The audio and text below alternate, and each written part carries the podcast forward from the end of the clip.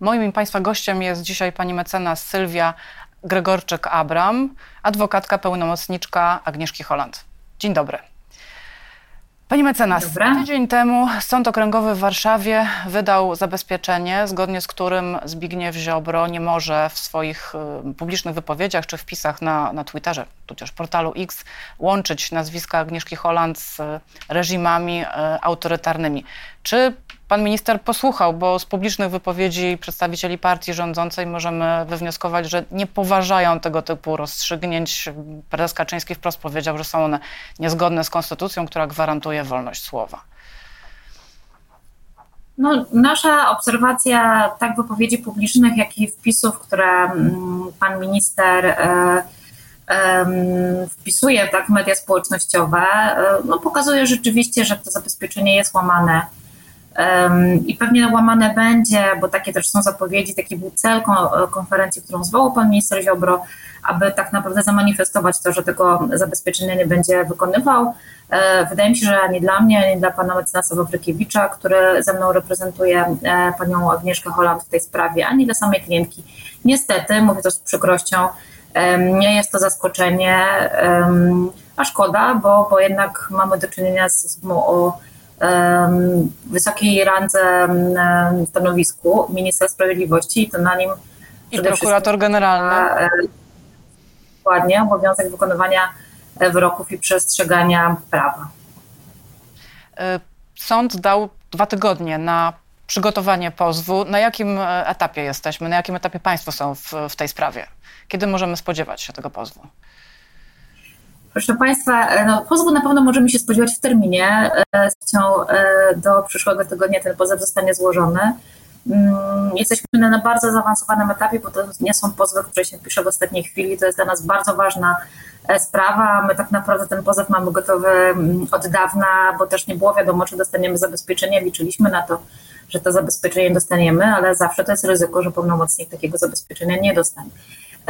Ale na szczęście sąd stanął po naszej stronie i teraz złożymy ten pozew w terminie, natomiast jest on już na bardzo zaawansowanym etapie i e, w przyszłym tygodniu na pewno Państwa o tym poinformuję. Ja tu się słuchając wypowiedzi ministra Ziobry zastanawiam się, czy państwo jako pełnomocnicy nie powinni zadbać o swoje dobra, ponieważ w jednym z wpisów e, pan minister powiedział, że coś długo trwa przygotowywanie tego pozwu, ale być może długo trwa tłumaczenie tekstu z cyrylicy. E, zastanawiam się, czy tutaj państwa dobra osobiste nie zostały naruszone w takich, w takich e, uwagach. Państwo taka, taka też, że czasami trzeba uważać, co się pisze, bo rzeczywiście pan minister rano e, w ubiegły wtorek napisał taki e, tweeta, w którym wytknął nam pełnomocnikom opieszałość, ale nie wiedział, że za dosłownie dwie godziny otrzymała zabezpieczenie sądu i to są tak zwane tweety, które źle się zestarzały, o czym już dyskutował cały internet. Natomiast jeśli chodzi o to, jakie słowo kieruje wobec nas jako pełnomocników pan minister Ziobro, to my wychodzimy z założenia, że dobro naszej klientki jest w tym momencie najważniejsze i koncentrujemy się na niej i na ochronie jej dóbr osobistych. To nie jest historia ani o mnie, ani o panu mecenasie Wawrykiewiczu.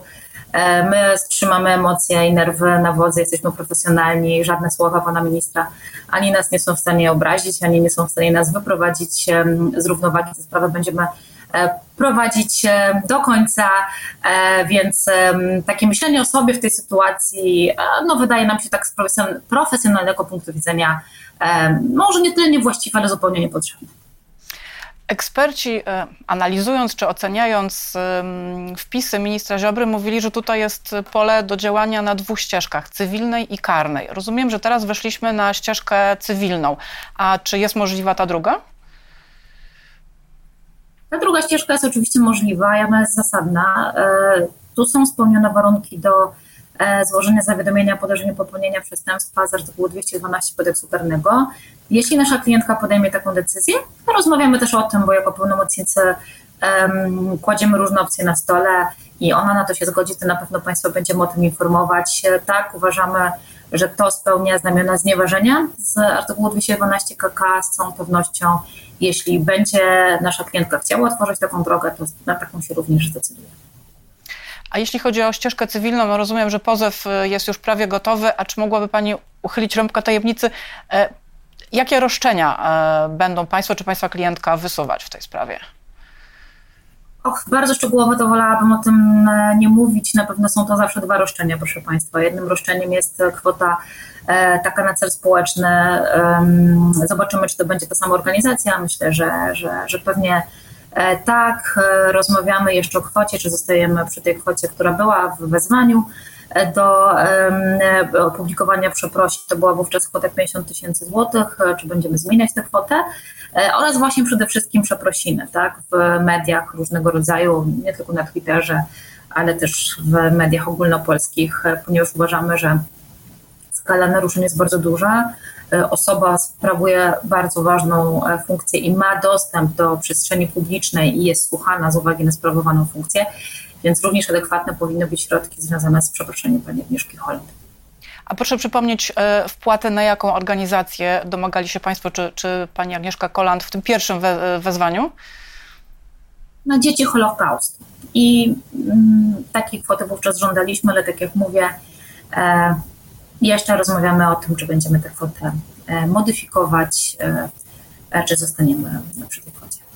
Cofnijmy się jeszcze do tego pierwszego, e, pierwszego pisma. Czy wówczas Mieli Państwo jakiekolwiek nadzieję, że do przeprosin dojdzie, czy też to po prostu był krok, który musiał nastąpić, ale ze świadomością, że, że on nie skłoni ministra do zmiany narracji czy do przeprosin?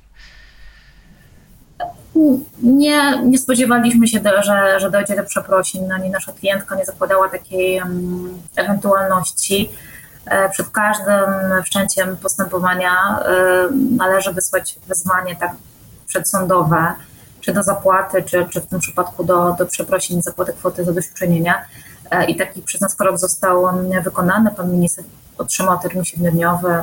W tym terminie ani nie przeprosił, wręcz widzimy, że skala tych naruszeń się pogłębia, zwielokrotnia i to na pewno też znajdzie odzwierciedlenie w samym pozwie, bowiem też naruszanie tego zabezpieczenia jest no, pogłębianiem, pogłębianiem krzywdy naszej klientki E, i to też powinno spotkać się z odpowiednim zaadresowanym w pozwie i potem z odpowiednimi środkami dotyczącymi przeprosin kwoty zadośćuczynienia. Wyjdźmy trochę poza prawo. Mamy kampanię wyborczą, mm, która no, skłania polityków do mówienia o rzeczach, wypowiadania słów, których być może nie wypowiedzieliby w innym czasie. Myśli pani, że tutaj tak się niefortunnie zdarzyło, że czas y, przesądził, że y, skala naruszeń wobec Mieszki Holand jest po prostu dużo większa? Z całą pewnością okres kampanii wyborczej powoduje, że ta krzywda e, naszej klientki jest dużo większa, dużo głębsza i dużo dotkliwsza. E, z tego powodu, że film Zielona Granica i w ogóle sama postać pani Agnieszki Holland jest wykorzystywana jako element kampanii wyborczej w bardzo silny sposób, nie tylko przez pana ministra, i innych członków rządu, stara się budować po prostu kapitał polityczny E, na tym filmie i na twórczości pani Agnieszki, strasząc Polaków, tak, bo do tego się to e, sprowadza i jakoś zaogniając wewnętrzne e, lęki, czy próbując wzniecać jakieś wewnętrzne lęki w obywatelach rzekomego naruszenia tak, granic bezpieczeństwa, budowania takiej atmosfery właśnie wokół tego filmu, która które powoduje potem też e, ogromną skalę mm, hejtu, nienawiści też ze strony na przykład internautów, prawda? Bo to, co mówi pan minister Ziobro, czyli nie członkowie rządu, to jedna, ale potem co się dzieje w przestrzeni internetowej, e, to drugie. Wiemy, że pani Agnieszka korzysta obecnie z ochrony, to nie jest tajemnica, e, więc skala tych naruszeń, skala tych gruźb, jaka na jest ogromna. No właśnie, mówimy tutaj o, o sprawie e, i o przyszłym pozwie przeciwko ministrowi Ziobrze, natomiast no właśnie mamy tych hejterów, internautów. Czy tutaj też są możliwe jakieś kroki prawne? No wiemy, że, że jakby hejterów jest dużo trudniej namierzyć e, i, i jakby pociągnąć do odpowiedzialności, ale, ale jest to możliwe. Tak, jest to oczywiście możliwe. Można takie sytuacje złożyć e, i zdarza nam się takie rzeczy robić. W przypadku innych klientów też zawiadomienia do prokuratury, zwłaszcza jeżeli to są groźby. Tak? Wtedy prokuratura powinna móc, powinna musieć zareagować, e, odnaleźć taką osobę po adresie IP e, i doprowadzić do jej ukarania. Takie sytuacje niestety zdarzają się rzadko, chociaż się czasami zdarzają, ale niestety za rzadko.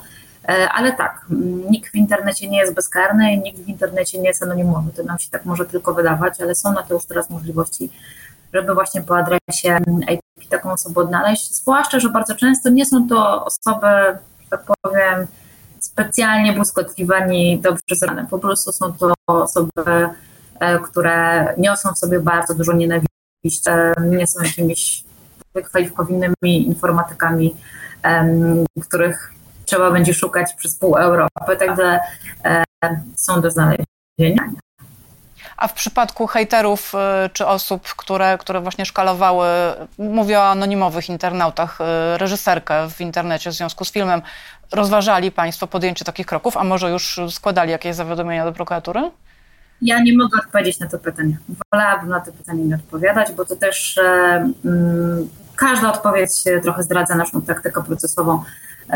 No tutaj może powiem tak, że Państwo, ci, którzy hejtują panią Agnieszkę Holland, uważam, że nie powinni czuć się e, bezpiecznie e, i bezkarnie, bo jesteście Państwo po prostu do znalezienia w przypadku formułowania grup, gruźb wobec pani Agnieszki, ani też wobec kogokolwiek innego. Nikt nie jest na Pani mecenas, tak się zastanawiam, mam wrażenie, że mm, efektem ubocznym e, walki Agnieszki Holland o dobre imię jest jednak takie zaostrzenie retoryki antyimigranckiej e, przez polityków prawicy, którzy broniąc ministra Ziobry, no, dolewają oliwy do ognia.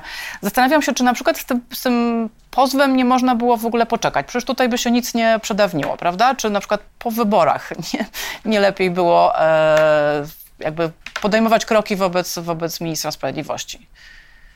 No, proszę Państwa, moją e, rolą i rolą drugiego pełnomocnika jest zabezpieczenie i ochrona interesów naszego klienta. Bez e, znaczenia w jakim czasie i co się w tym momencie w Polsce dzieje.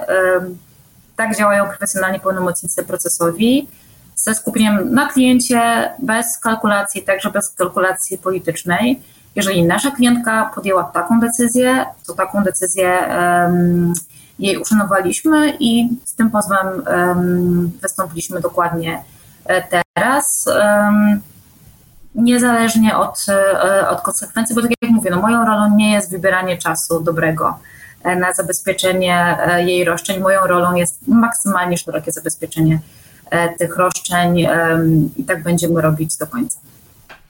Dziękuję bardzo za rozmowę i za poświęcony czas. Moim i Państwa gościem była pani mecenas Sylwia Gregorczyk-Abram, pełnomocniczka Agnieszki Holland. Do widzenia. Bardzo dziękuję. Do widzenia Państwu.